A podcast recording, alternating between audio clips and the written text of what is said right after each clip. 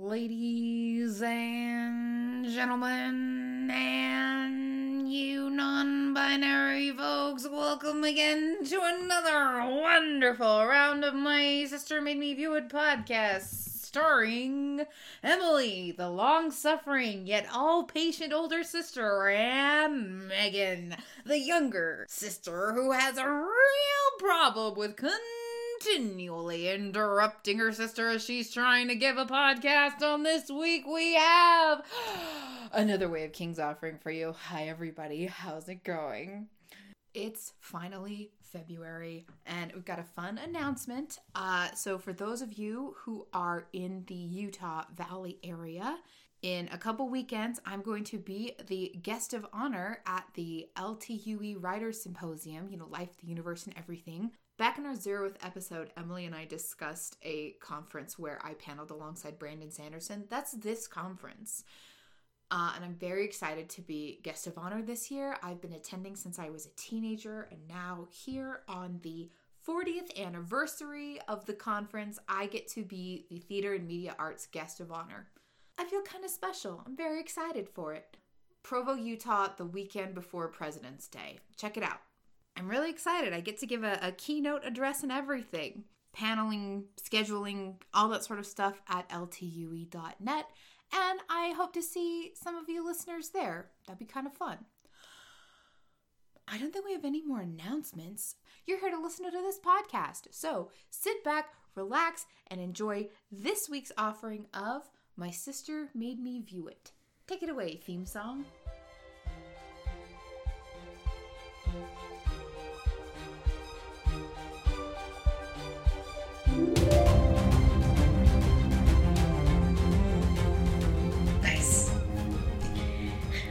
Oh, stop. I do Sorry. clap on class. Stop. I need my earphones What? in. I need my earphones. Ah, I'm gonna still record. You'll just have to cut this out. That's fine. Sorry, I'm just like, wow, I can hear so good. I usually can't. I'm just a dummy.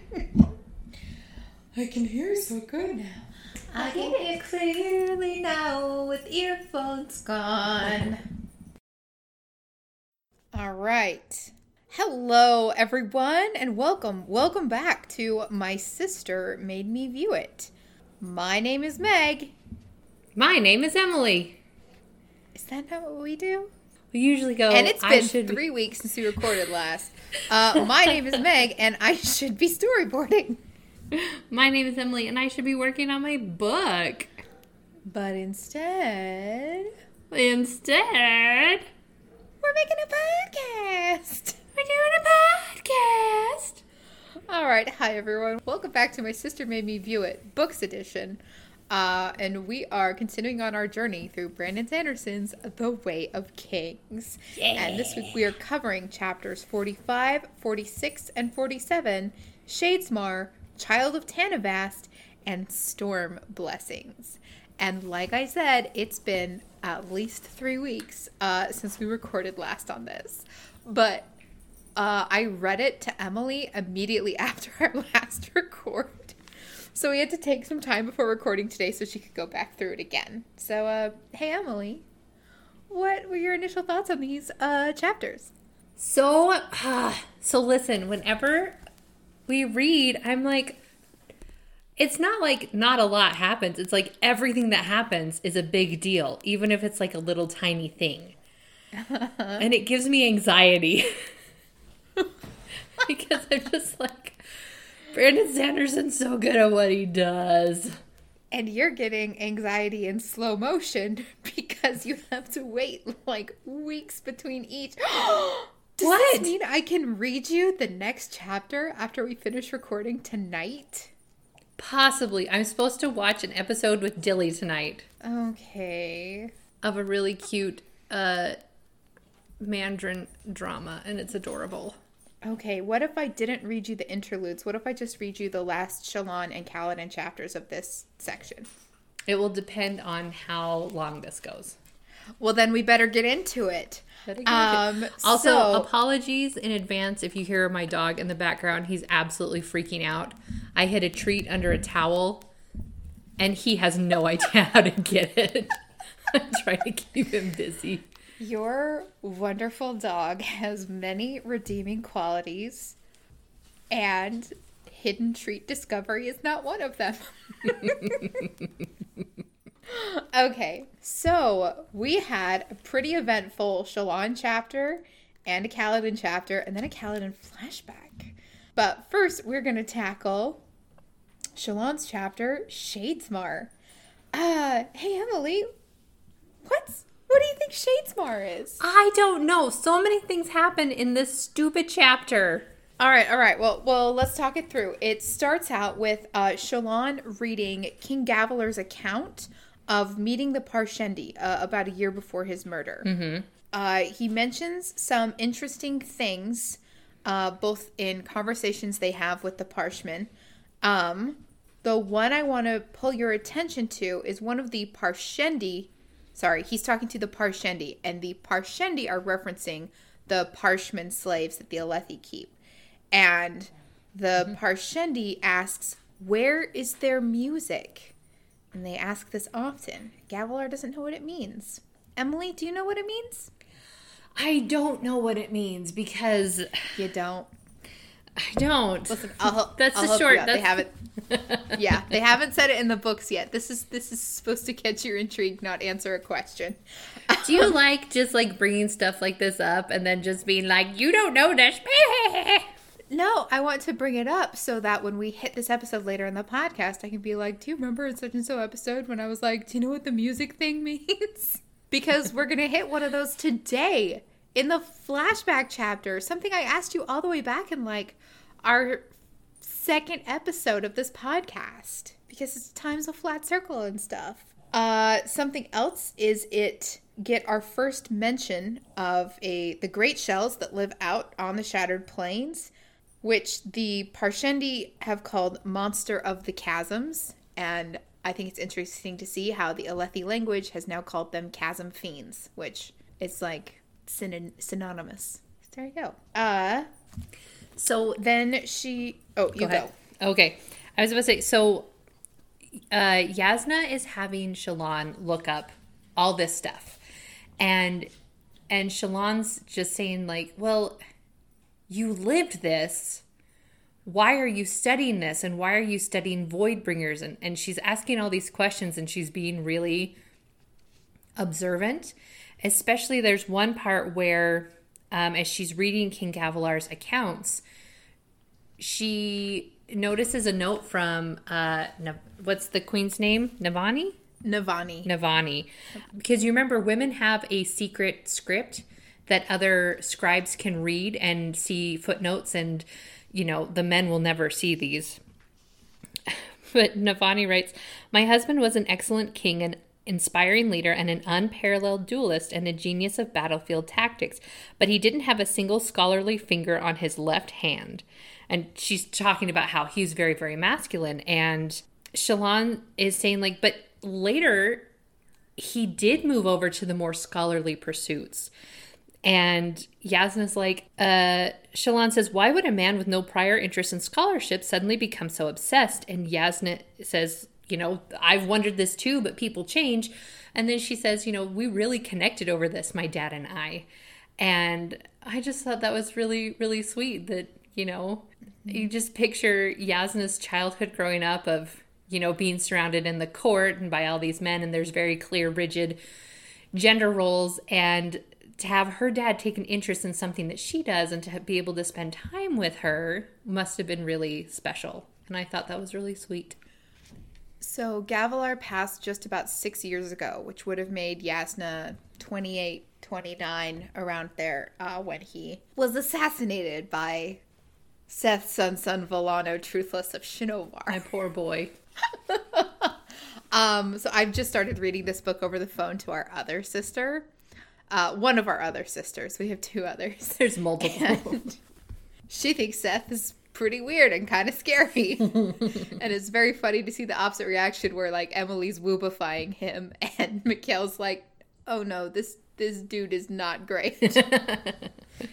and Shallan is really excited about this, but Tozbek's ship is coming tomorrow. Shallan is leaving she's already planning on leaving and going and being on the ship and and so Shallan makes this excuse about finding a particular biography to do more research about uh, Yasna's uh, father. Oh, first though, they do mention that there is this uh, mythical city that Yasna's looking for. Oh Uh, do you remember the name of the city? Uz. I was going to say Uzbekistan, and that's definitely not it. Um, Nope. Urithiru. Yeah, good job. I read that. I didn't remember it.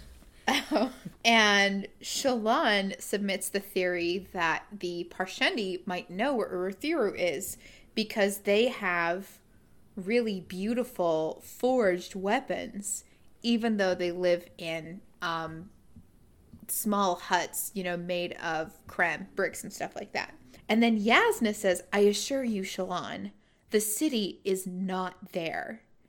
And I wonder is Yasna sure of this? Does she have a way of knowing this for certain? Did she go there?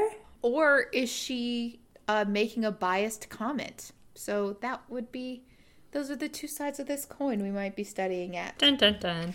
Also, really quick, there was a fun note in the um, the account where you know King Gavilar sees these people's huts and realizes that they're going to blow down in a high storm, and he asks, "Why aren't you worried?" He says, "Why worry? If the buildings blow down, we can build them again, can we not?" Which is such a foreign concept to Gavilar, who's like they build their buildings to withstand the storms. And it's just very interesting to see these two different societies kind of clash together and just mm-hmm. it's like when you go to college and you have roommates for the first time and you're living away from home for the first time and um, you realize like oh well every family does it this way and then you realize oh no the way you've done this not everyone does and vice versa and then you get people who are really like upset about things that you're just like it doesn't matter how I cut my apples. I cut them the way I want to cut them and it's a big deal to other people. I'm sorry, this particular condiment should be refrigerated. Really? Okay. not me. I leave my, I leave. Do you know what? We're not going to document what sauces I do or do not put in my fridge. Thank you. I was about to be properly horrified, I'm sure. Um, so Shallan tells Yasna, "Oh, I'm gonna go look up this particular book on my own. I I need practice going through that the indexing system." Uh, but really, she goes to the basically the call numbers, the book numbers that Yasna has been looking for Voidbringer things in. And Emily, what is uh what do we know about Voidbringers? Hold on, I just put a piece of sushi in my mouth. Emily, 30 minutes before we started. I'll get sushi. I can eat that quietly on the podcast. It won't interfere with what we're doing. Listen, you do what you want. My food habits have interrupted our show so many times. Well, Megan goes, I'm gonna have sushi. And then she starts reading to me all these really good sounding sushi rolls. And I'm like, well, I had cereal for dinner. I want sushi. so I also bought sushi and it's delicious. What did you ask me about the Voidbringers? Uh, what, where, where do they come from? Where do they go? Pointbringer Joe. Oh, Oh, I've missed podcasting with you. So basically, what Shallan is realizing is that there are all of these, there's all of these different um, myths, all these different stories about how some Voidbringers seem more mischievous and evil, but then there's sometimes Voidbringers who would like kill a whole family and then write weird symbols, you know. And some say that uh, if you did wrong, it was the Voidbringer. It was like an angry spren making you do this stuff. And so there's no real, like, hard concrete decision. This is what a Voidbringer is. Um, and so, also, this is where all my questions began to start again. Are you ready? yeah. Okay, so it says actual historical accounts, the ones she could find quickly, were contradictions. Were the Voidbringers the denizens of damnation? This is damnation with a capital D. If so, wouldn't damnation now be empty as the Voidbringers had conquered the Tranquiline Halls and cast out mankind to Roshar? So do the Voidbringers live in the Tranquiline Halls now? And that's if because remember, if you're a good soldier in this life, you get to be a soldier in the next life, and you get to like help conquer, reconquer, I guess, Tranquiline Halls. So is that what happens? Uh, so that is the current belief. Yes, that in the Alethi's premortal life, the Voidbringers. Sorry, I'm flipping through the book because I'm trying to find the graphic that talks about it. It's on page 762. Oh my gosh! Thank you so much. That was amazing. I already looked it up. You've ruined me. I have improved your reading experience. so, we have in the history of man, we have the expulsion, which is the loss of the Tranquiline Halls. And the humanity was kicked out of the Tranquiline Halls at this point and were sent to live their lives on Roshar, which is this world. And then we have the desolations. And these are the things that Dalinar's been seeing in his visions, mm-hmm. where Voidbringers would come to Earth and like try to destroy the Earth, and the Heralds and the Radiants would help mankind fight them off. Um, then we have the Aharietiam, uh, which is the final desolation and the defeat of the Voidbringers. And that is what we saw in the prelude. But we saw it from the point of view of the heralds who were there that day. Okay. And Emily, what really happened that day? The oath pact was broken. The yes? Yeah. Yeah, they decided not to continue the cycle and they left Adam in hell. So, yeah. Uh, we're actually, I'm going to flip back to the prelude and I'm going to read a thing. Okay. So, this is back on page three. Yezria nodded to the ring of weapons. I was chosen to wait for you. We weren't certain if you had survived. A decision has been made. It is time for the Oath Pact to end. Kalak felt a sharp stab of horror. What will that do? Ishar believes that so long as there is one of us still bound to the Oath Pact, it may be enough. There is a chance we might end the cycle of desolations. Hmm. So are they living currently in a desolation? I don't know. I gotta write all these questions down. Yeah, uh, uh, I'm trying to answer questions that are things you've definitely already read, but we've just spread out this book over the last seven months. So I'm trying to remind you of things we've read, and I'm trying to not answer things we haven't. And it's a delicate balance because we've spread this book over the last seven months, and I don't always remember everything. And then we wait a month in between recording sessions. Yep. Uh, next, we have the Recreants, which is the fall of the Knights Radiant, and you. We haven't read much about that yet, but the Heralds and the Radiants are different. Two different things. Um, and then last we have the hierocracy, which you do know about. That's when the church, the church uh, leaders dec- tried to take over the world, Correct. and now Ardents are basically other like their property, and Yeah. yeah.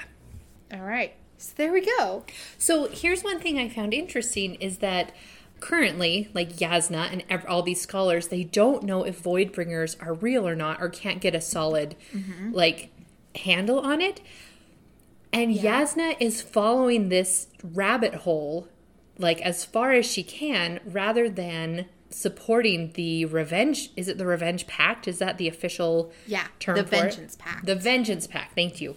Um, which I just found interesting that she would she's looking for truth rather than revenge, and I don't know if that is a commentary on women in this book or just Yasna or like a family thing. And so I'm I'm interested to see why she's doing this because she's not a fighter, is she? I mean, she has a soul caster. Okay, stop. That's a stupid question. Yeah. She She's Batman. she has a soul caster. She can be very useful. She All of a sudden, how I forget definitely, that? she definitely killed some people. And so, Yeah, I'm just wondering why she's doing this now instead of uh, maybe killing a few other people on the Shattered Plains. Yeah, so you're right. She's she is definitely studying the events that led to her father's death.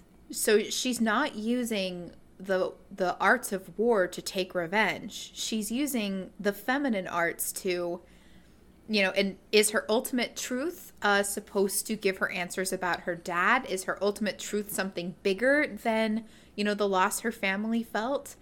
Uh, Yasna is a very closed off character, and since Shallan is our point of view, we're not getting a lot of motive from Yasna.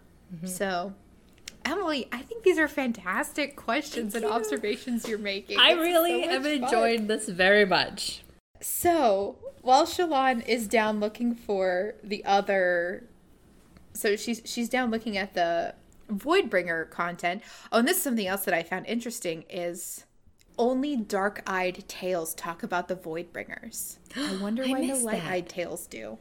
I missed that. Yeah, they're all folk tales and and stories told by historical dark eyes. So, hmm. Um, anyway, she runs into Kabsal, who has been waiting with Yasna for Shallan to come back. For like an hour. Yeah. Sitting there awkwardly. Um, and whew, they really get flirty. They do. What? She demanded, blushing. You just look so blasted innocent when you do that. I am innocent. one of the things before it gets too hot and heavy with their flirtation is uh Shallan mentions how much work it must have been to create the Palanaeum, which is this inverted pyramid um, that stair stepped 57 levels all the way down. And then Kabsal mentions that, oh, we didn't create it, it was here. The main shaft was here. The Kharbranthians just cut out the rooms for the books. And Shallan is really astounded that this formation is natural. And he's like, yeah, just like the other cities we talked about with his cymatic demonstrations he's used in, in previous. Um, and then Shallan asks, why didn't you use this place as one of your examples? We haven't found the right sand pattern yet, he said. Um, and so he mentions, she mentions the Dawn Singers. oh, that's another guess of what Syl is. I guess Syl is a dawn singer. Okay. And she asks could they have created this. And so here's what he explains. This is the explanation we get for a Dawn Singer. This isn't the kind of thing the Dawn Singers did. They were healers, kindly spren sent by the Almighty to care for humans once we were forced out of the Tranquiline halls. And she says, "Oh, it's kind of like the opposite of Voidbringers."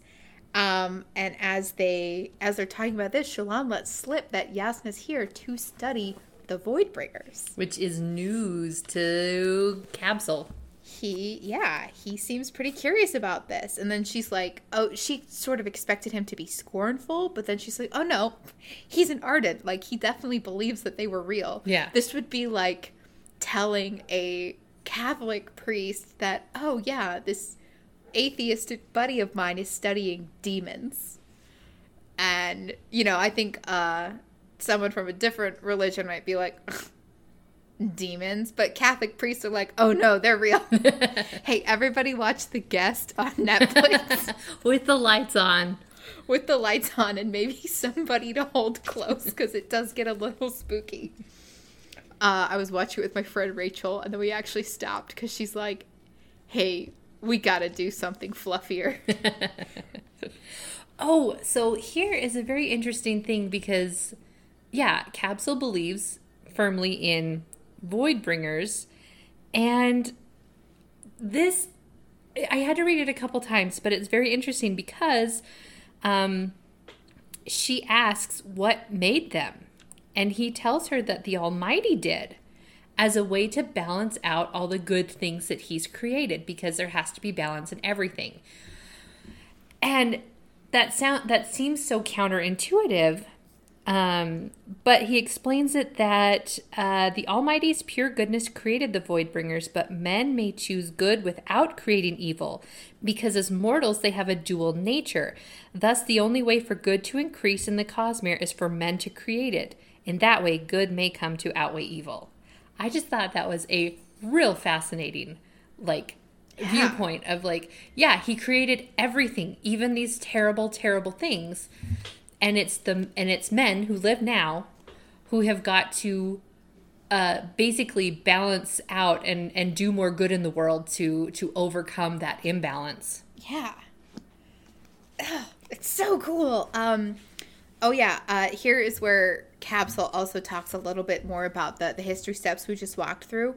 So, um the Voidbringers were an embodiment of evil. They uh and I'm going to kind of condensed together two different paragraphs where Kabsal talks about this.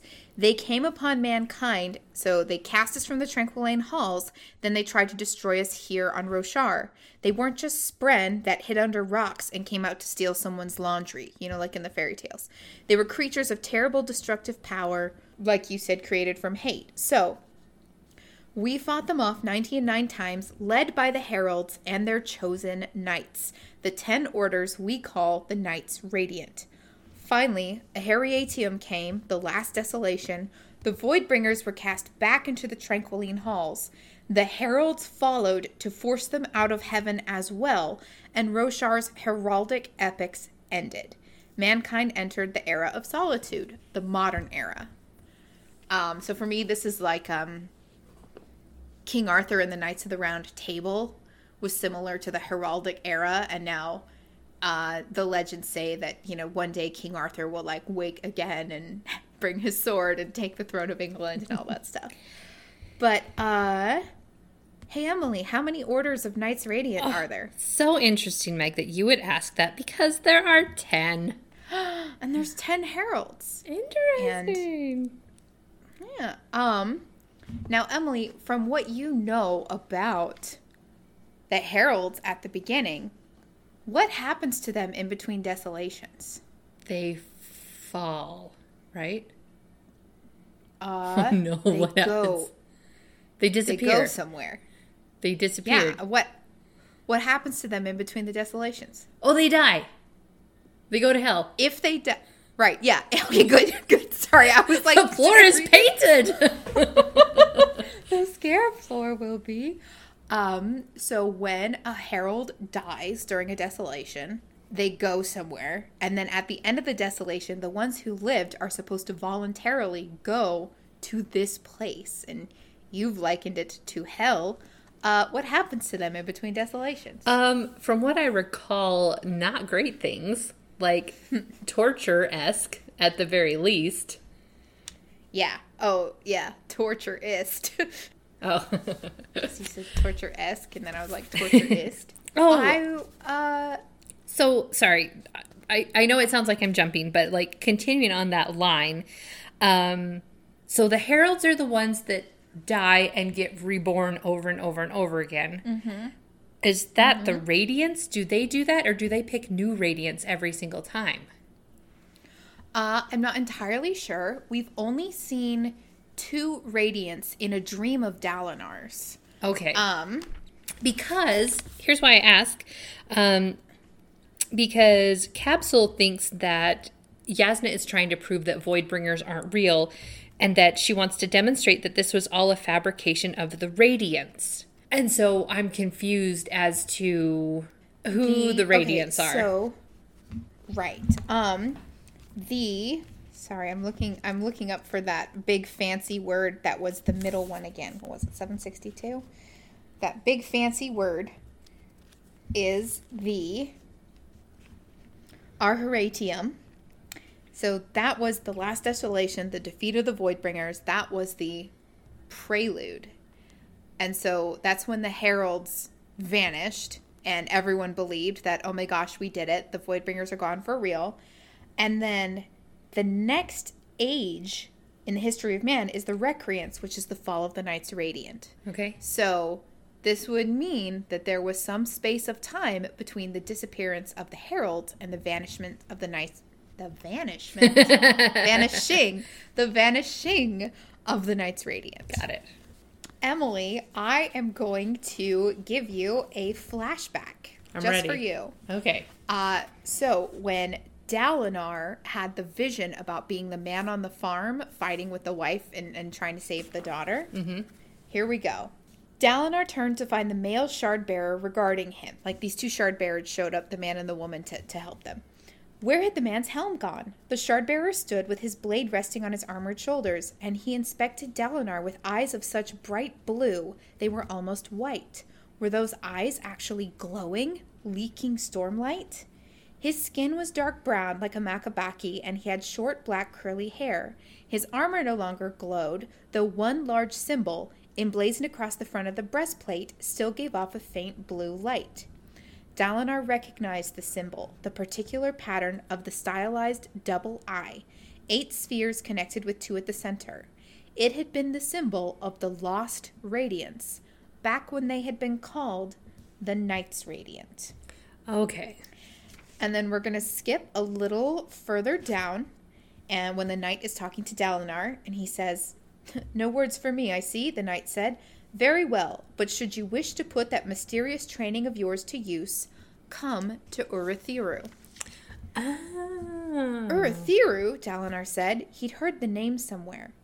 Yes, the knight said. I cannot promise you a position in one of the orders. That decision is not mine. But if your skill with the sword is similar to your skill with a heart tending implement, I am confident you will find a place with us. Spread the word. Signs like this one are not of import. A desolation is coming. And the the shard bearers. Um, sorry, I'm I'm I'm giving you as much relevant Knights Radiant information as I know that you've you've already read. So he asks the other knight questions, and he asks, "What kingdom am I in?" And she says, "This is Natanatan." Dalinar released an inhaled breath. Natanatan. The shattered plains lay in the land that had once been Natanatan. The kingdom had fallen centuries ago. And you fight for Natanatan's king? he asked. She laughed. The Knights Radiant fight for no king, and all of them. Then where do you live?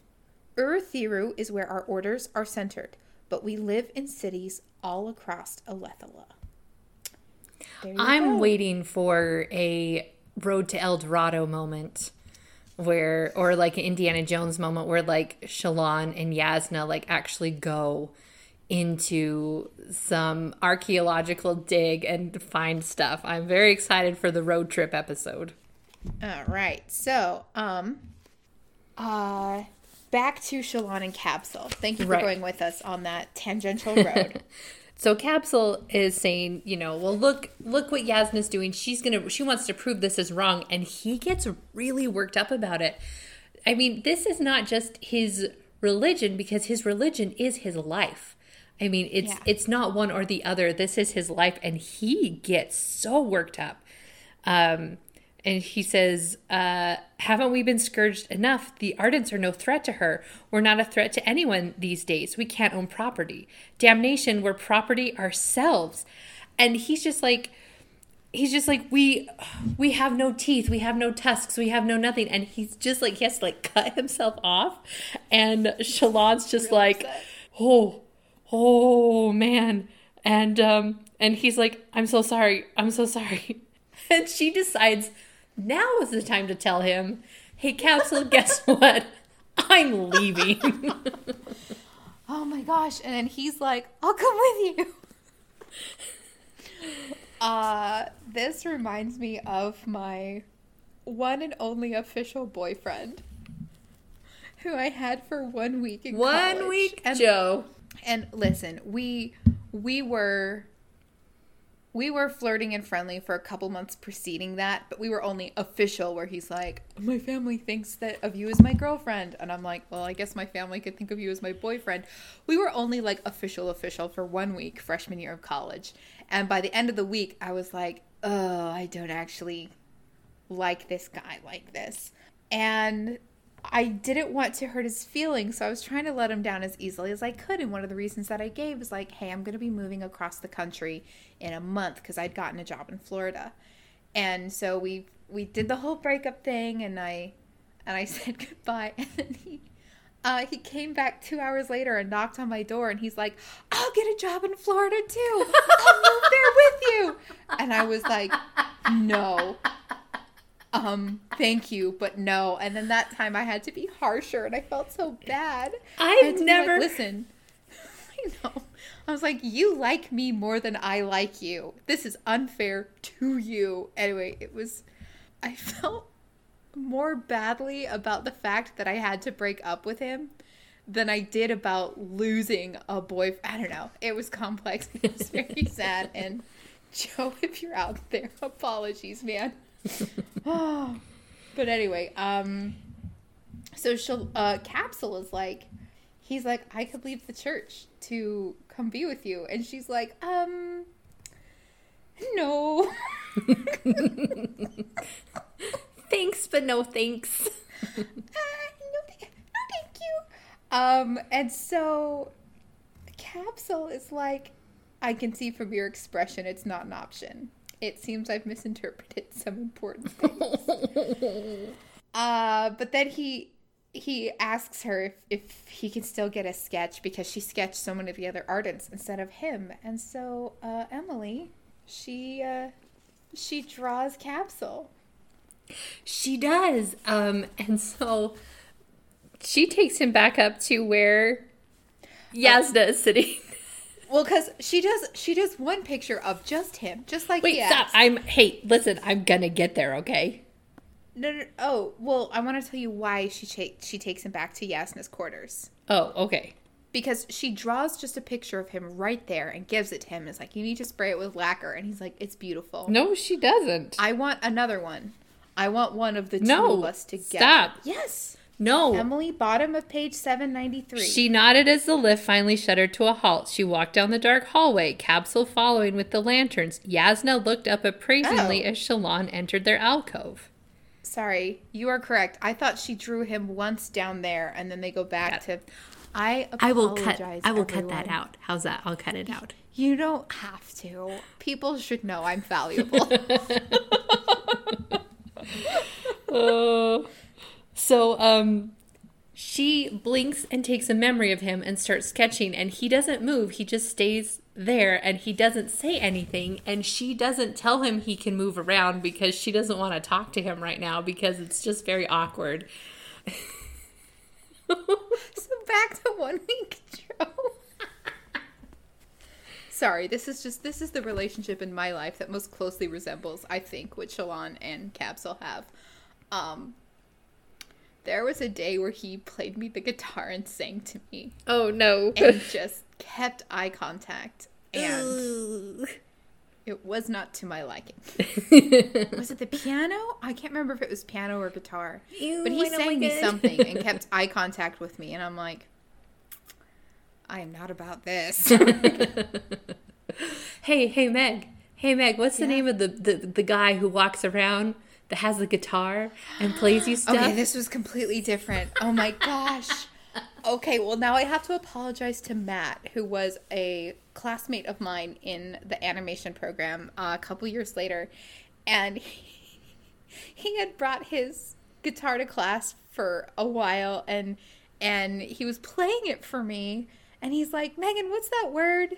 It's like it's what you call someone who like they carry a guitar around everywhere and they play it all the time and i thought he was quoting a very potter musical by Team StarKid because that was pretty much word for word something that harry says in that show uh, and he's like yeah i carry my guitar and play songs everywhere in the muggle world i'm what people call a douchebag so Matt was like, "What do you call that person?" And I'm like, "Oh, a douchebag." And he just looks at me and he's like, "A troubadour." And I'm like, I, I am so, so.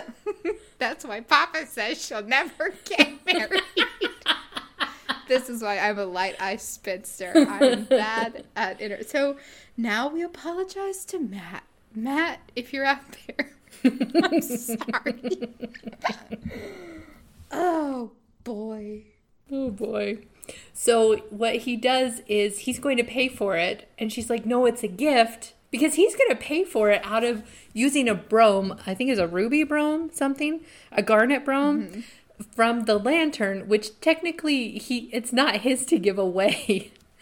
And and she's like, "No, it's a gift. If you pay for it, then it's not a gift." And he's like, "Well, I'll commission another one." Like he's just like he really wants to like give her something To remember him by. to remember him by. So she's like, oh, okay. So she puts it in her safe pouch. She takes it and she takes a mirror and has him stand there and hold the mirror up because he wants one of the two of them together. And so she she doesn't like drawing herself. She's like, it feels weird, but she has him hold the mirror about where her head would be and angle it so she can see her face and um, takes a memory like that. And she's like, okay, now you can sit down and everything. Well, guess what happens next, guys? What does happen the next time? Did you guess? Did everybody guess? Are you ready? um, she's sketching, she's sketching, she's sketching. And the same thing happens that happened with the king of, of Kharbranth is that she is drawing figures that are not there, that do not have heads.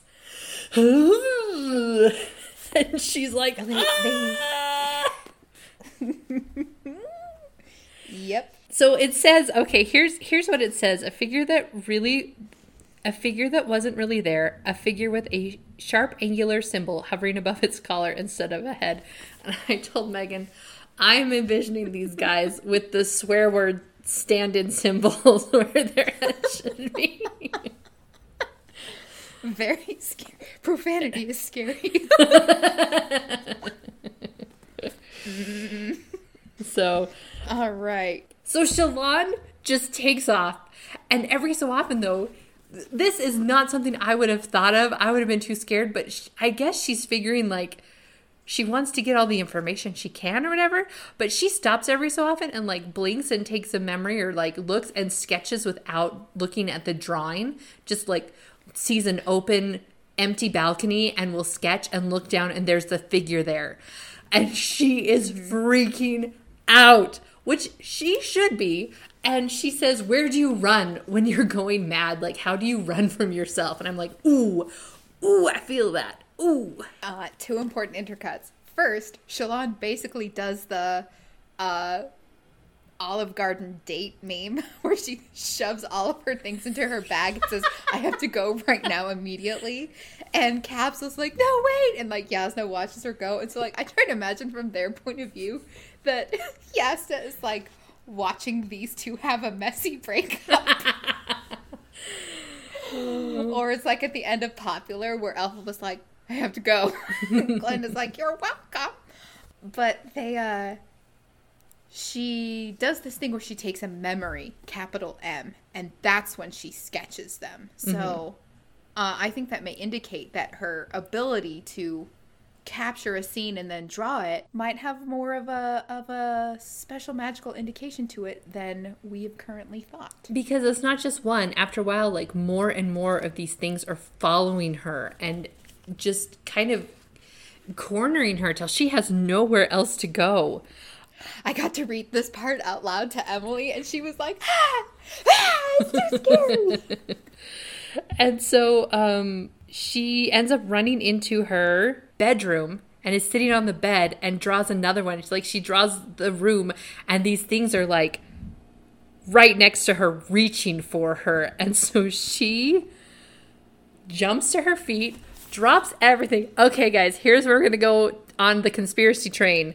Um, because she says she's trying to get the soul caster out, but she's like, I don't know how to use it. This is stupid. I'm super helpless, except. And then she says, Storm, she thought frantic. I can't use that. I promised myself. She began the process anyway, ten heartbeats to bring forth the fruit of her sin, the proceeds of her most horrific act. Is that a shard blade, Megan? Does she have a shard blade? Because if she has a shard blade, how do you get a shard blade? You have to kill the other person who has one. Was it her dad? Did she kill her dad? Is that her greatest sin? What is happening? So you've just asked me a bunch of very good questions, but unfortunately, the book hasn't answered any of them. What's the point of you? I am here to guide you on your journey through this book series and to make it as slow and painful as possible. Well, one of those things is happening. Emily has begged me like every week. She's like, "Can we record about these chapters yet? Can we record about them?" And I have to be like, "No, I have, I have storyboards. No, I have a pitch meeting. No, I have a deadline." and I, like a great co host, have not read ahead. You guys, you don't understand. Mm-hmm. I could have read this book already, but I'm not. I'm holding out for a hero. So this is it's in May 2021 right now and this has been probably the busiest month of my life. Uh, including me going to get my second COVID shot. Hooray! Uh, and I found out I have to move because my landlady wants to sell my apartment and I have to get guys in to fix my fridge. Anyway, and then all the work stuff piling on. It's a lot of stuff, and it feels like it's happening all at once. So we did record Roswell last week, and I don't know if I've mentioned this in that episode or not, but I just brought my keyboard and my microphone onto the floor, and I just lied down on the floor to record the podcast because I'm like, it's too hard to be vertical right now. The things we do for our wonderful listeners who we love so much. Yeah, right now there's a bottleneck to getting our podcast episodes out, and it's me. I'm the bottleneck. I have to design our logo. Once I do, you guys can finally listen to this, and hopefully you're listening to this six months from now when these episodes. Anyway, anyway, Make sure anyway, you tell so her how much you like the logo because it's going to be amazing. I believe in you so hard. Emily, we stopped right in the middle of this really tense scene. Wait, did stop right in the middle. Sorry. Anyways, where you were like, "Does Shallan have a shard blade?" And then she is interrupted partway through her ten heartbeats by a voice that asks, "What are you?" She falls to her knees. She reaches out to steady herself. She ends up touching this glass goblet. "What am I?" she whispered. "I'm terrified." This is true. The bedroom transformed around her. Emily, I want you to read the description of this place. Okay.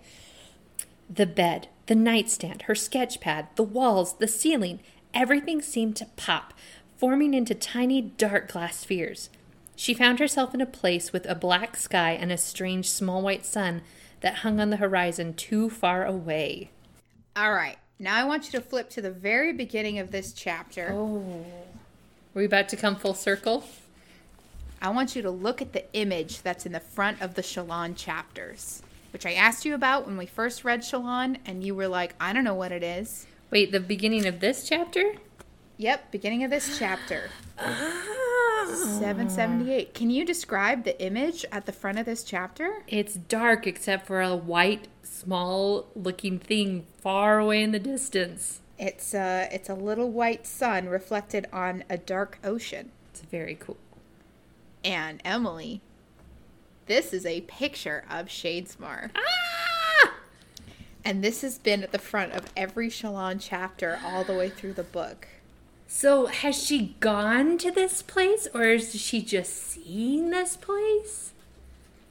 Well, this is her first time telling us about it, and it seems like the first time for her. And she she describes a lot of cool stuff in here that there's these candle flames, maybe hundreds, like floating just in the air around her. Uh, she hits the ocean and she like goes down in it instantly. And she hears another voice in her mind asking, "Do you want me to change?" And she's she's holding this bead and it's talking to her and it's saying, I've been, you know, this way for a long time. I sleep so much. I will change. Give me what you have. And Shallan's like, I don't know what you mean. Help me. I will change. She felt suddenly cold, as if the warmth were being drawn from her. She screamed as the bead in her fingers flared to sudden warmth. Ah, so she drops it. She ends up back in her bedroom. And what happens to the goblet on her nightstand table? It melts into blood.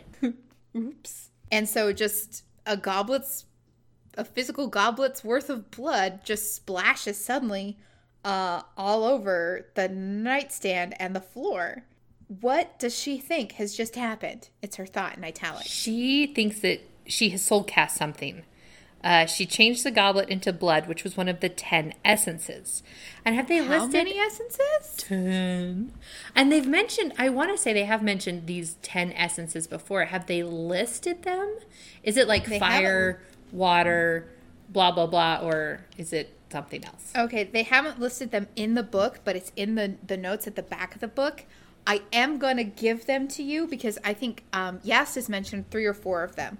But I'm going to list to you the 10 essences. Here they are Zephyr, Vapor, Spark, Lucentia, Pulp, Blood, Tallow, Foil, Talus, and Sinew. Gross. Those are the names of the essences. Each of these essences have like a different soul casting property, and different um, gems give you a different soul casting property. So, do you remember what three gems were in Jasnah's soul caster? It's a black one, a white one, and a red one, I think, but I don't remember what Yeah. kind they are. So, it's a smokestone, a diamond, and a garnet. Smokestone is for vapor. That soul casts opaque gas, smoke, and fog. Uh, a diamond is the essence of Lucentia. That soul casts quartz, glass, and crystal. And a garnet is the essence of blood. And it soul casts blood and all non oil based liquids. So those are the those are the things that uh, Jasnah probably used to soul cast the dudes in the alley. so Jasnah is banging at the door, being like, Shallan, are you okay? And Shallan's like, there's blood everywhere. What do I do? what does she do? She, um, well, first of all, here's the thing. She is a true intellectual because she is thinking about this way too long because she's like, uh, Jasnah would see, she'd know blood where there should be none, one of the 10 essences. Like, I don't think that would be Jasnah's first thought is like, one of the 10 essences. Like, I just, I don't know. I think Shallan is really overthinking this.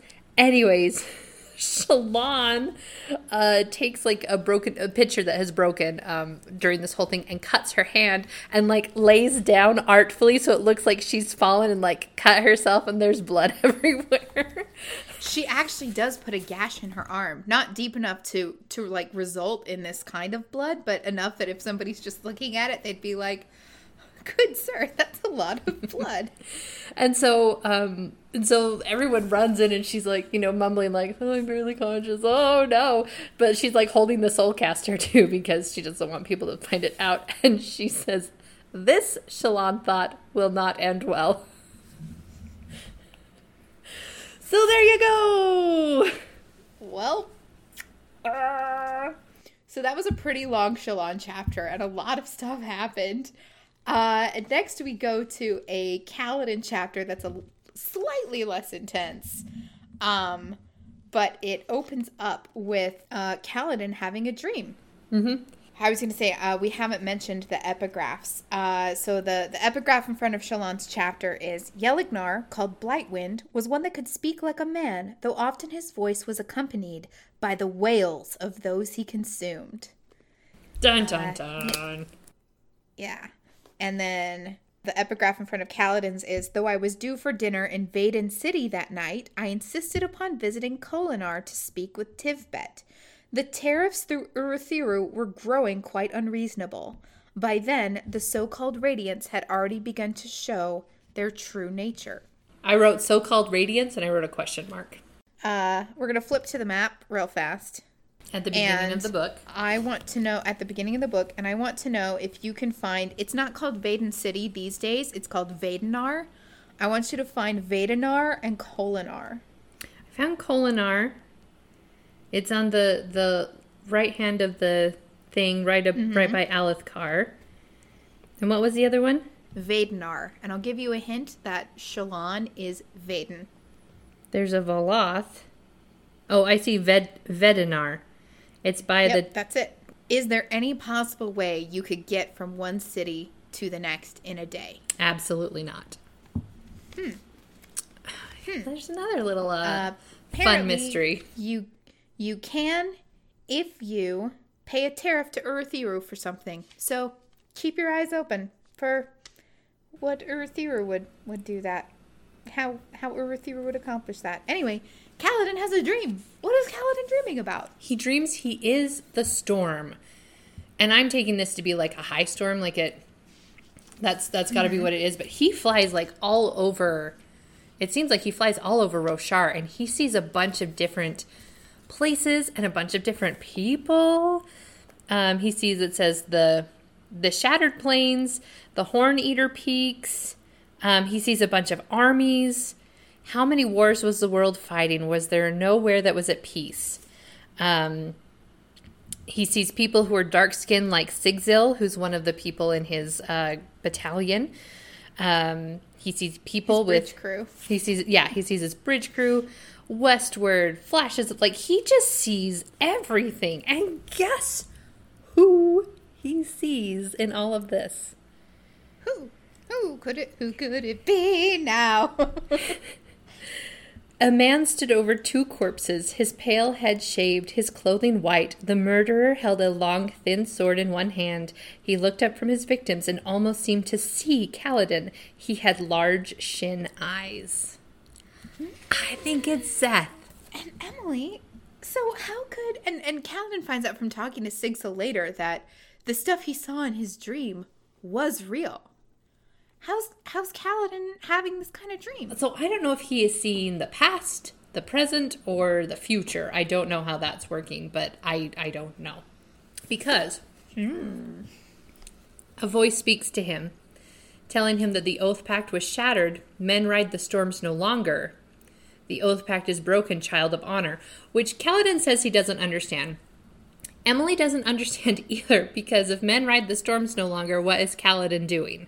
Maybe it's saying maybe it's saying uh don't get in the storm anymore. You're not allowed cuz the oath pact is broken. And he says, Odium comes most dangerous of all the 16. Where in the world has this number 16 come from? It's only supposed to be 10. You are correct that on this world, it's only supposed to be 10. But I want you to think back to when you read, all right, guys, we're getting into the Cosmere cosmology because I promised Emily we would. 16 is a very significant number in the Mistborn trilogy. Okay. There are 16 total metals. And if you remember in uh, the Hero of Ages, the final book in Era 1, the mist is making one in every 16 people either. Uh, so the mist is attacking one in every 16 people.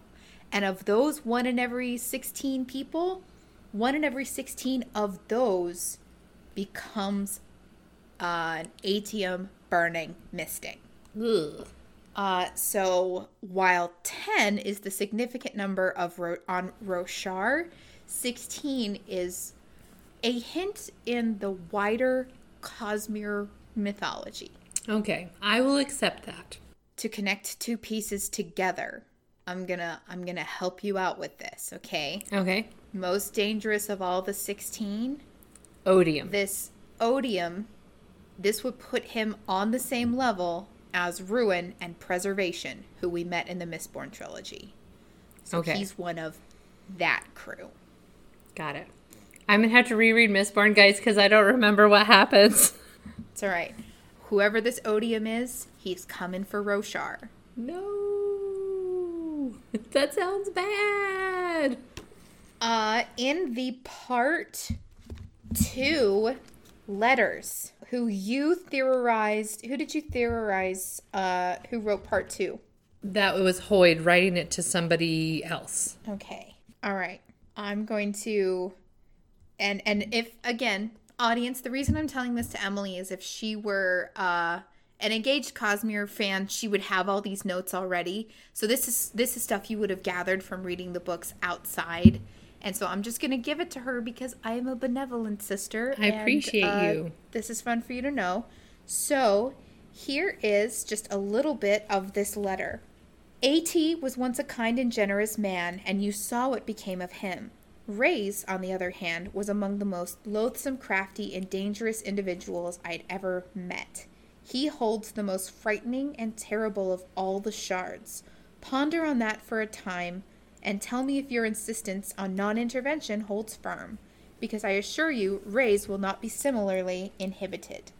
One needs only look at the aftermath of his brief visit to Sel, that's from Elantris, to see proof of what I have to say. In case you've turned a blind eye to that disaster, know that Aona and Skai are both dead. and that which they have held has been splintered, presumably to prevent anyone from rising up to challenge Rayse. Uh, Elantris, you know the the Aons, mm-hmm. how they have kind of like pieces of magic. Uh, they are the splintered remains of one of these greater beings. Mm-hmm. So there you go. Man, you guys didn't know you were getting off-world uh, lessons today. I know. Uh, this makes me think I might have misrepresented who Rayse was earlier. I might have said that Rayse was Ruin last time we talked about this, and I don't think that's correct. oh, I'll have to listen to that lesson that that uh, episode again and put That uh, Fixer in front of it because. Listen, you know how I said that this has been the busiest month? This has been a deeply busy year for me creatively, and my brain's a little scattered. oh my gosh, you guys, I run this. I'm a temporary game master on this Star Trek RPG. and last night, Star Trek, last night I closed out the session by telling the audience, may the force be with you. anyway, to end that up, Whoever's writing this letter says, I'm being chased. You're friends of the 17th shard, I suspect. Ooh. I don't know what that means, but ooh. Yeah, yeah. Uh, Odium reigns. So whoever Odium is, we'll find out, I guess. Uh, Kaladin wakes up and all the bridgemen are wrestling him down. Hey, who does that sound like? Sounds like uh Dalinar. And uh Dalinar? it's catching. The craziest catching.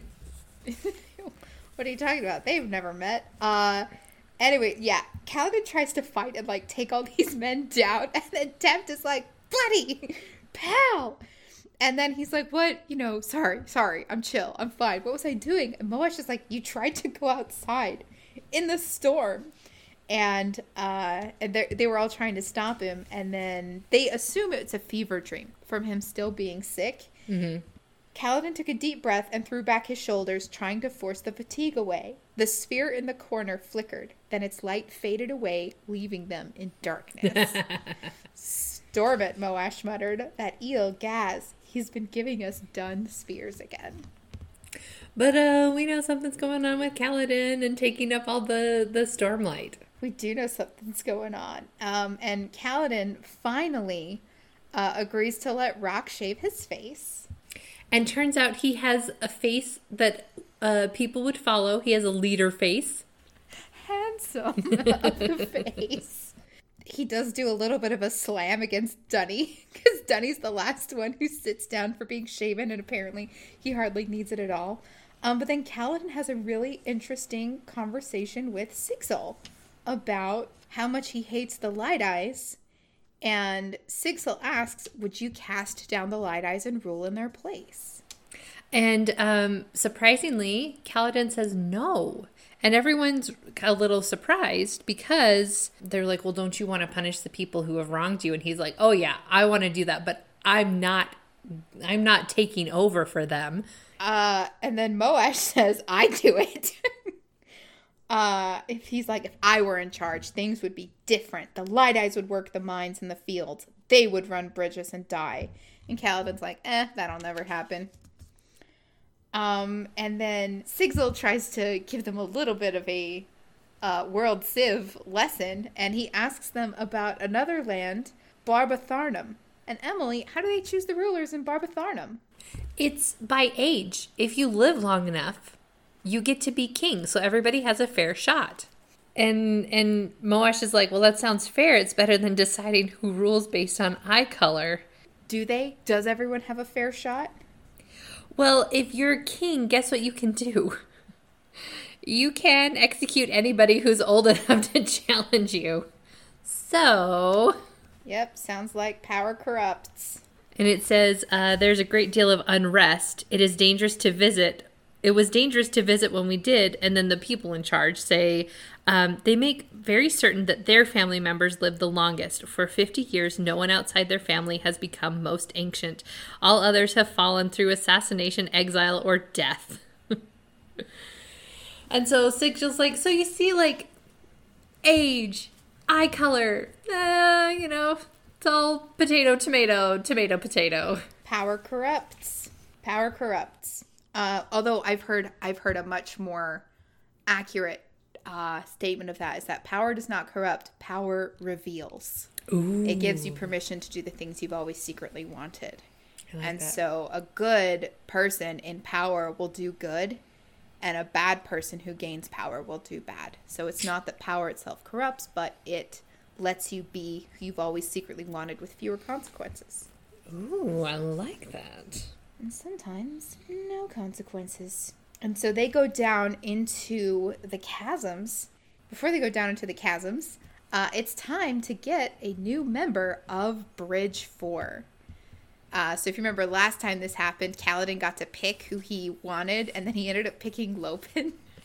uh, this time when he goes, it turns out Brightness Hashal is making the assignments now. Nobody gets to pick who they want from Gaz. And Emily, who gets introduced to Bridge 4? A parshman, which throws everyone into a tizzy.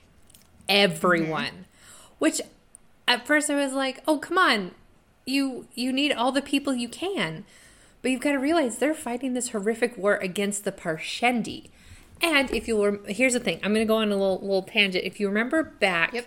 at the beginning of Shallan's chapter, we didn't really talk about it, but they talk about um, how they aren't even sure that these are people are related.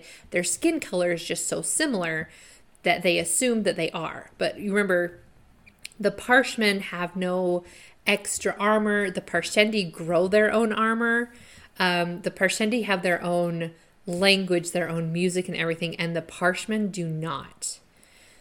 And so everyone just automatically assumes they're kind of from the same family tree. They might not be. We don't know yet. And so everyone's kind of freaking out because you remember their their goal is to go down and learn how to fight and learn how to protect themselves because they are going to all run away. And this wrench has been thrown into their carefully crafted system. And Kaladin's like, we've just gotta keep gotta keep moving forward. That's all we can do. So he's just trying to roll with the punches. Yep, and Teft is like, I'm gonna keep an eye on him. I'm gonna, I'll put a knife in his back should needs come to it, because Teft is gonna be zero trusting at all. Yeah. Um, and so this is something that Kaladin is really uh, tumbling over in his head, and he goes on a walk to talk about it. Um, and it's something he's picked up from his father. And it says the older that Kaladin grew, the more he found himself imitating his father's habits. That going for a walk like this uh, helps him think things over. And Syl, uh, he gets a chance to talk with Syl about this sort of stuff. And I want to jump in here that one of the reasons why Disney princesses usually have darling animal companions is so they can have someone to talk to and get their inner thoughts out to the audience. Uh, you see this a lot in specifically Cinderella, Sleeping Beauty, Snow White. So this princess isn't just talking to the empty air. And I find it very charming that Syl plays the same role, except unlike, well, I guess the mice in Cinderella talk, but um, she can actually converse with Kaladin, and it's a nice way of taking your character's interior monologue and making it external dialogue. Yeah. Um, instead of just reading, you know, Kaladin doing an a mental soliloquy for three solid pages. he is worried about getting the bridgeman up and out and he's like this escape is bigger than anything else i've ever planned and i you know i can't feel like i'm setting myself up for failure because we know Kaladin feels he's a little cursed he talked about this way earlier in the book but anytime he tries to help people they die and Syl says it'll be different this time i can feel it and Kaladin says that sounds like something Tien would have said No. but I can't ignore with what's happened to me. It started with Tien. Since that moment, it seems every time I've specifically picked people to protect, they've ended up dead. Every time. It's enough to make me wonder if the Almighty himself hates me. Syl frowned. I think you're being foolish. Besides, if anything, he'd hate the people who died, not you. you lived. And Kaladin says, you know, he, he mentions that it's a pattern, it's getting harder and harder to ignore. And so Syl asks, well, maybe the Almighty is preserving you. And then Kaladin stops and he's like, you just mentioned the Almighty. And Syl's like, well, yeah, but I mean, you mentioned it first. He's like, no, no, no, but do you believe in the Almighty? Do you know if he exists? And Emily, what's Syl's answer? She's like, maybe? you know, she's she's like, "Well, I don't know a lot of things, but I should know this one, so maybe?" Like it sounds like she does, but then when she stops and thinks about it, she's just like, "Maybe?" so then he asks her something from his dream and he asks Syl, "Have you ever heard of something called odium?" Oh, and how does she respond to that? She hisses and races off the count is just like,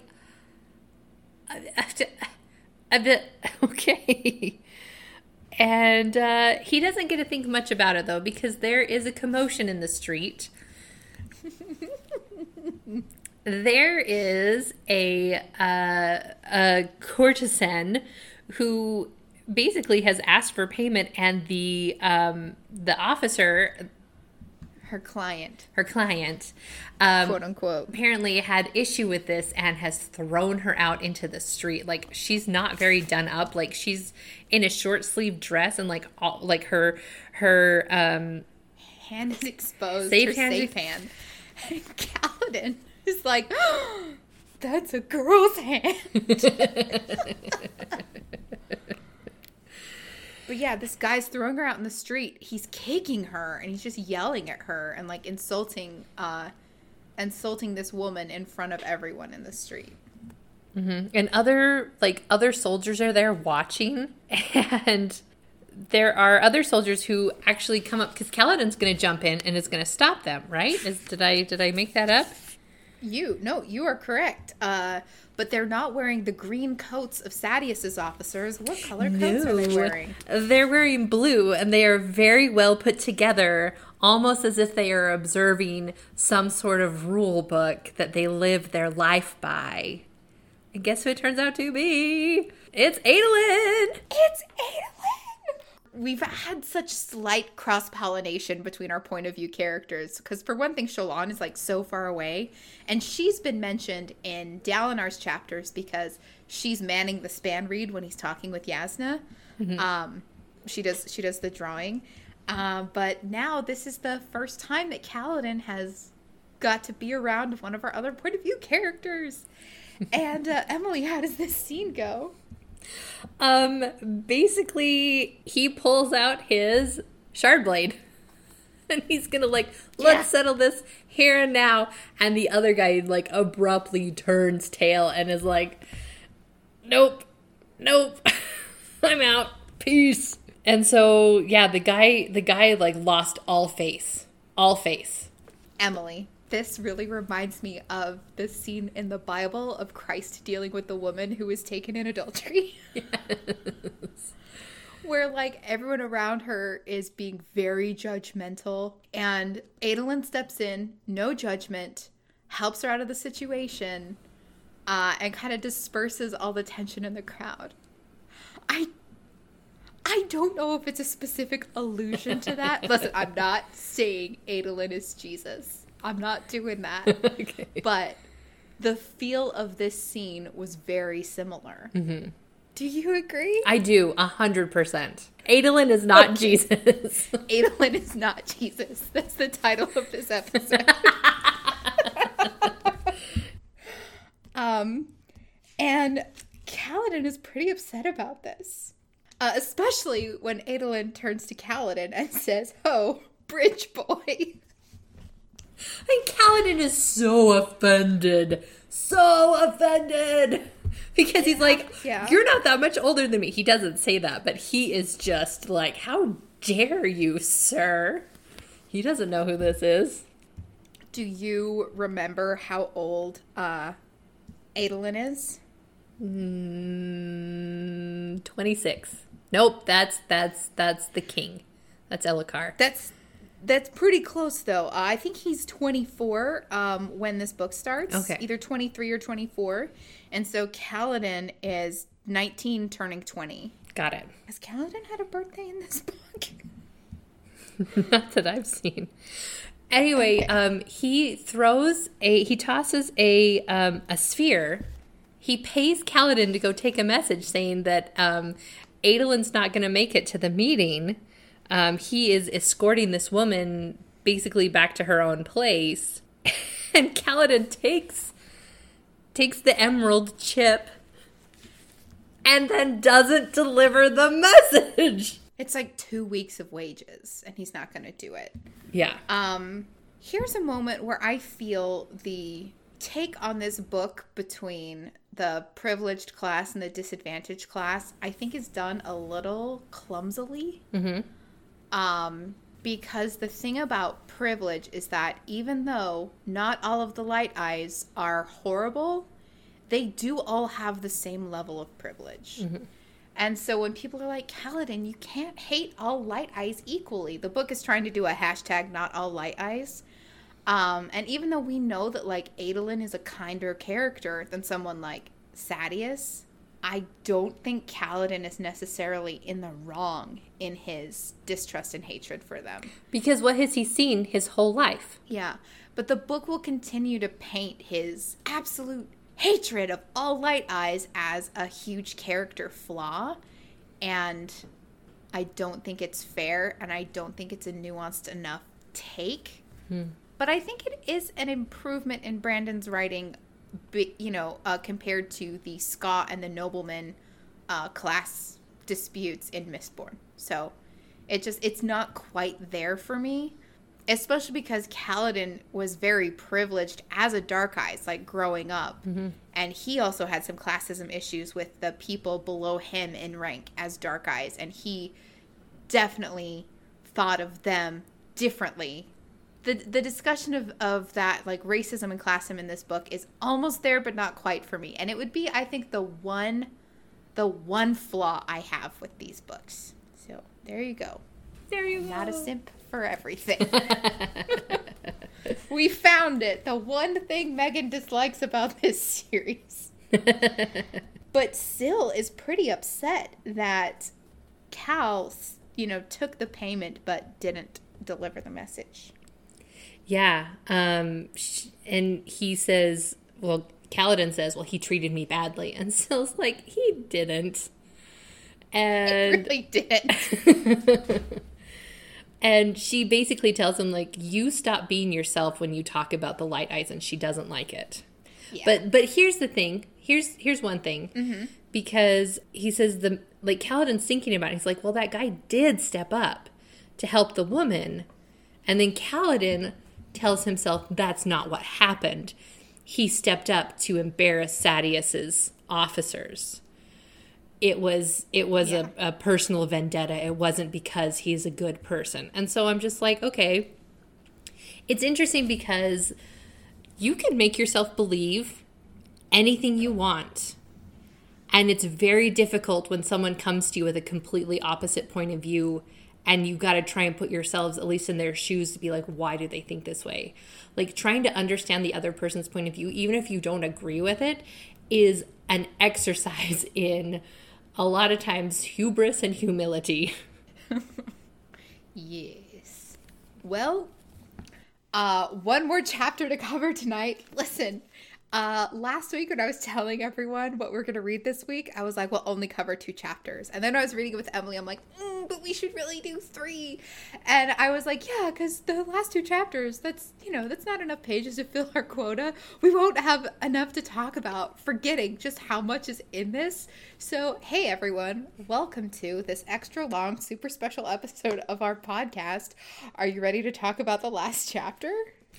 Guess what happens in it, you guys? Guess. Guess. What guess. You will never guess. What happens is Kaladin Is it a flashback? It's a flashback. Sorry, let's preface this. It is one year ago. And they are prepping for war, but not with the Parshendi. Um, he's in Amaram's army. Is that who it is? High Marshal Amaram's army. they're getting Uh-huh. ready to fight another Light Eyes, which I'm very confused about, Megan. Yeah. So, Uh, so here is something so interesting about this chapter. This chapter takes place in parallel with chapter one of the book. Um, chapter one of the book is called Storm Blessed, and this chapter 47 is called Storm Blessings. And the first time through, we saw this from Cenn's point of view, and now we're seeing the same event from Kaladin's point of view. We see him pay Gare uh, to get Cenn on his squad. From Cenn's point of view, we hear Kaladin say, I paid Gare so much money to get him. We see Dallet uh, prepping Cenn and setting him up for the conflict, and then we see in Kaladin's point of view that oh yeah, his uh, his sergeant Dallet is always uh, getting his men ready and like getting ready to go, and it's very interesting to see this same scene from Kaladin's very experienced and like very knowledgeable point of view where like Cenn was terrified. He didn't know what was going on. And uh we see Kaladin sorry I'm I'm I'm skipping over this kind of like a, a little bit more than I think we usually do but um because there's something I want to talk about, so we got to get to Yeah. that point. So I'll I'll slow up a little bit, but Emily, when we read chapter one, I asked you, "Do you know who they're fighting against?" And you're like, "No," because Sun didn't know. The chapter didn't tell us. Um, but Kaladin lets us know they are fighting uh, somebody in the next High Princedom over, and we know that the Alethi value war more than anything else. While the Ten Princes are having a united front at the Shattered Plains chasing the Vengeance Pact, their High Lords back home are fighting each other in the name of their High Princes. Just to like keep limber or like Yeah, to uh, they're squabbling over land. They're probably Ugh. squabbling over resources. boys. um, because you know the the lives of their soldiers probably don't mean much to the high princes at all. Kaladin doesn't think we're going to see any shard bearers that day because the high prince they're fighting against doesn't have any shards like to his name. So when the shard bearer does show up, it's a huge surprise. But yeah, uh, Emily Alethkar is in a constant state of civil war while they are in a foreign conflict as well. Oh no. That's very bad, you guys. That's that's bad country planning. That's bad estate Yeah. planning. But Emily, the Almighty values soldiers above everything, and if they're good soldiers, they'll fight in the Tranquiline Hills. Interesting. Inter- now I'm very now I'm very um distracted by thinking about how bad of an idea this is. Remember when Kaladin was like, "It's so pointless to be a bridgeman," and he was like, "We're just out here as bait." It's just as pointless to be a dark-eyed man in a in an army back home. Does he think that though? I don't know, but that's how I feel. Okay. I don't think he realizes it at this point. Yeah. Well, listen. I think Brandon Sanderson does some really mean stuff in this chapter. So, from Cenn's point of view in chapter one. So sorry, I skipped over a lot of the first half of this. You are not going to let me finish been- my thought, are you? Well, I'm just jumping to here's where we stopped Cenn's point of view. The shard bearer showed up and started riding towards him. And I'm only bringing this up because at the end of the chapter, you're like, what happened to Cenn? Is he coming back later? Are we going to find out what happens to him? Hey, Emily, what happens to him? Well, first of all, Kaladin keeps thinking him thinking of him as Tien. Shame on you, Brandon Sanderson. Shame on you. Terrible. I hate it. Moving on. Um, I'm not going to read very much of this, but basically, they get slaughtered. We see everyone die, and Kaladin knows all of these people. It's not like he's been thrown into like when he's on the bridge and the first run he made where like all these people were dying and he doesn't know their names. He knows all of these people. They're all his friends and he watches them and like it's not like gruesome gruesome gruesome but it's gruesome. It's, sh- it's it's because it's a shard bearer, so it's not like limbs and intestines flying everywhere. Yeah. Because Emily, what happens when someone's uh, killed with a shard blade? Their eyes burn up. And that's it. and that's it and if you if you like cut it through their arm it doesn't cut their arm but like it severs the connection so like it's useless forever so i almost think it's it's worth okay listen i don't want to be gross or anything but if that happens does your arm rot do you have to get it cut off anyway I don't know. I don't know either. I don't like out. I don't like that my brain went there. Anyways, guys, guys, guys. It happens. And ladies and NBs. And everyone, everyone within the sound of my voice, listen up. Kaladin kills the shard bearer and is eligible to pick up the shard blade. I want to put in a quick extra article of your sentence. Okay. He kills the shard bearer, protecting Lord Amaram. That's right. Because isn't he like on the ground or something? Yeah. Yeah. Amaram's on the ground. His honor guard have run. It's just Kaladin, and he takes out a full shard bearer, plate and blade. Something Szeth was struggling to do in the prologue with his Magic powers. blade and extended magic powers. Yeah. Like Kaladin kills a shard bearer, and Amaram sees him do it. Uh, there aren't any other witnesses except for I think some of other Kaladin's uh, Kaladin's other uh, squad men come up and they see it. And yeah, uh, Emily, you're right. That makes him eligible to claim the shards. Yeah. Um, because the reason they know that he's really killed this guy is the shard blade has fallen to the ground and it hasn't disappeared. This guy is dead. Because if you're alive and you let go of the shard blade, it disappears so that your enemy can't take it. But if you're dead, it doesn't matter.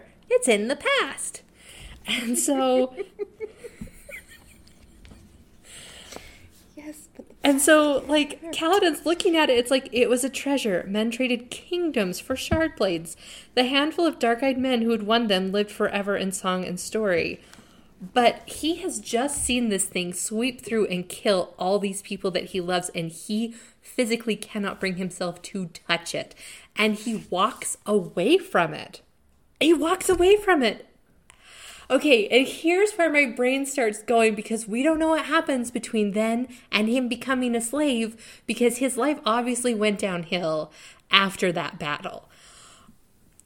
I don't know if they don't want word to get out and so they try and discredit him or if there's there's got to be some sort of sneaky dastardly plot going on which is why um I mean like okay Megan, you've got to tell me if this is insensitive. I apologize.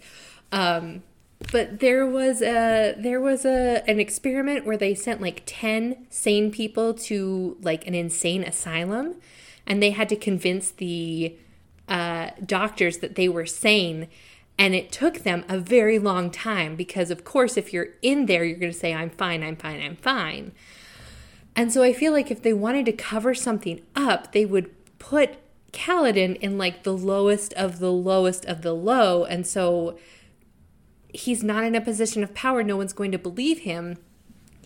But Amaram, what are you doing? He saved your life. Megan, what happens? I want to know.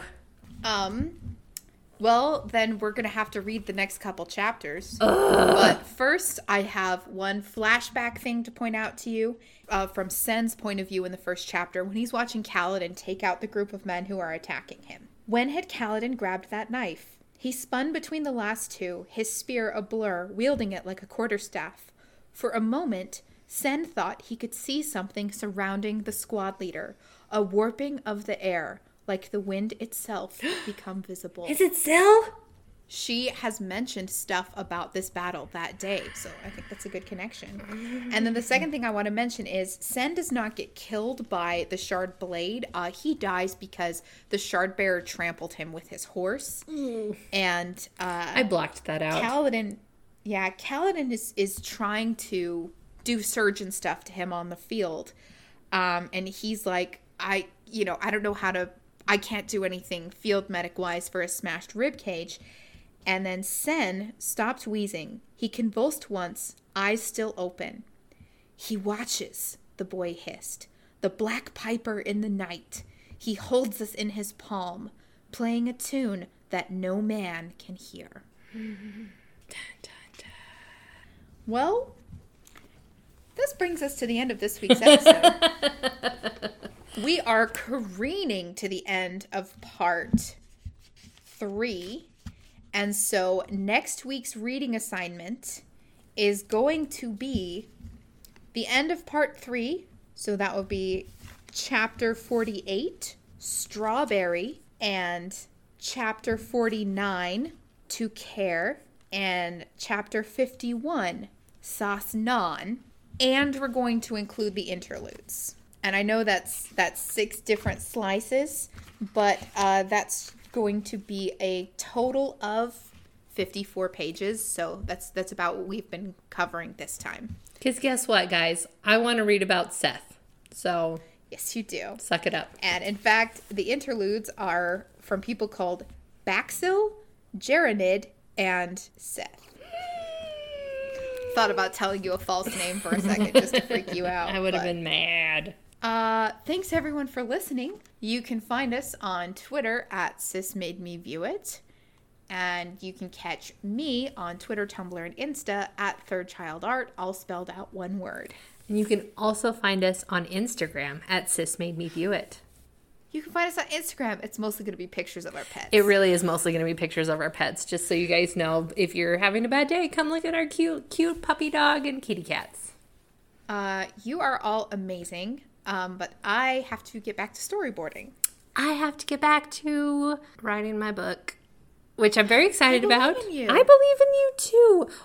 Now I don't know what to say, but uh, Oh, oh, I know what to say. Emily, what's going to happen directly next for Shallan? oh, oh, ooh, that's a good question because oh, we forgot to talk about something about Shallan because she's thinking about how she doesn't want to go, doesn't want to go, doesn't want to go, doesn't want to go. She wants to stay here, and she's like, oh, I could just send the, I could just send the Soulcaster with In the mail. in the mail, basically, like just gonna mail it, like.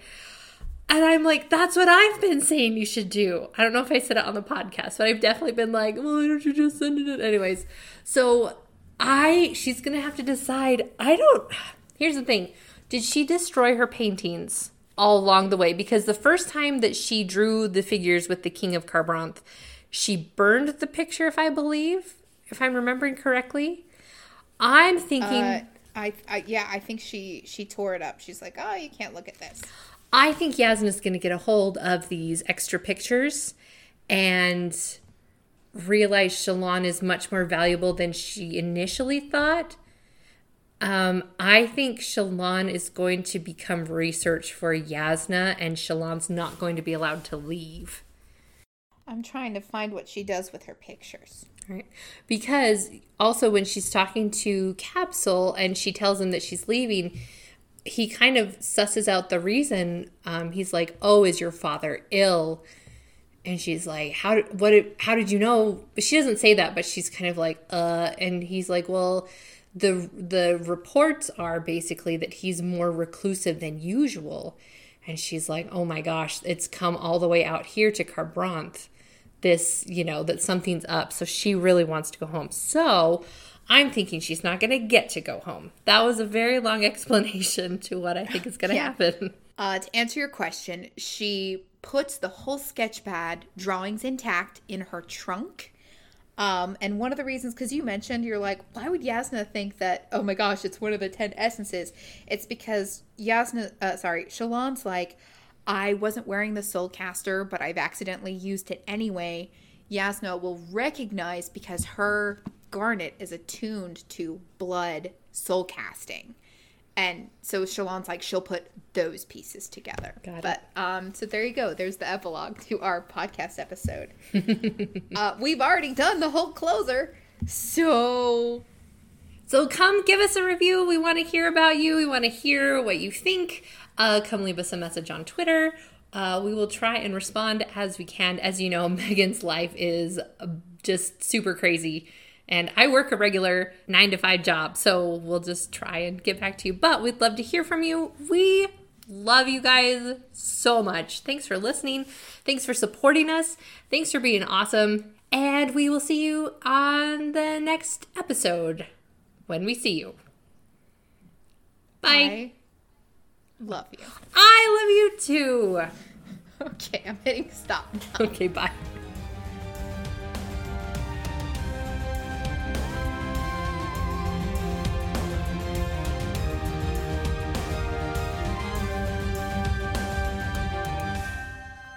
Again for tuning into My Sister Made Me View It, Books Edition, covering The Way of Kings. And I want to give a special shout out to two Discords worth of friends. One, hello to everybody on the Bridge 4 Discord. Uh, I get so excited every time we talk about this podcast. And then also, hello to some of my friends from the Unspoiled Podcast Discord.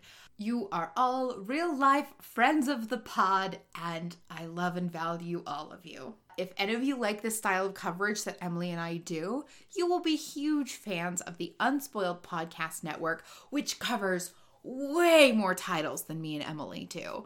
Uh, my favorites are the Dresden Files coverage and the Harry Potter coverage with Natasha and Roshon, and I have, of course, been a patron for ages and therefore also enjoyed the Mistborn coverage done by Natasha and Miles. But if you like this sort of one person knows what's going on and one person doesn't, go take a listen to the Unspoiled podcast. But if you're like, no, I refuse to listen to anyone except Emily and Megan, great news. A week from today, Thursday, February 10th, we will be releasing our next episode in our Roswell coverage 1999. And then the week following, on Thursday, February the 17th, we're back with more Way of Kings. It's deeply exciting. Listen, it's Thursday when it comes out. Friday's not too far away, and I wish you all a pleasant weekend after that. I'm going to sign off for now.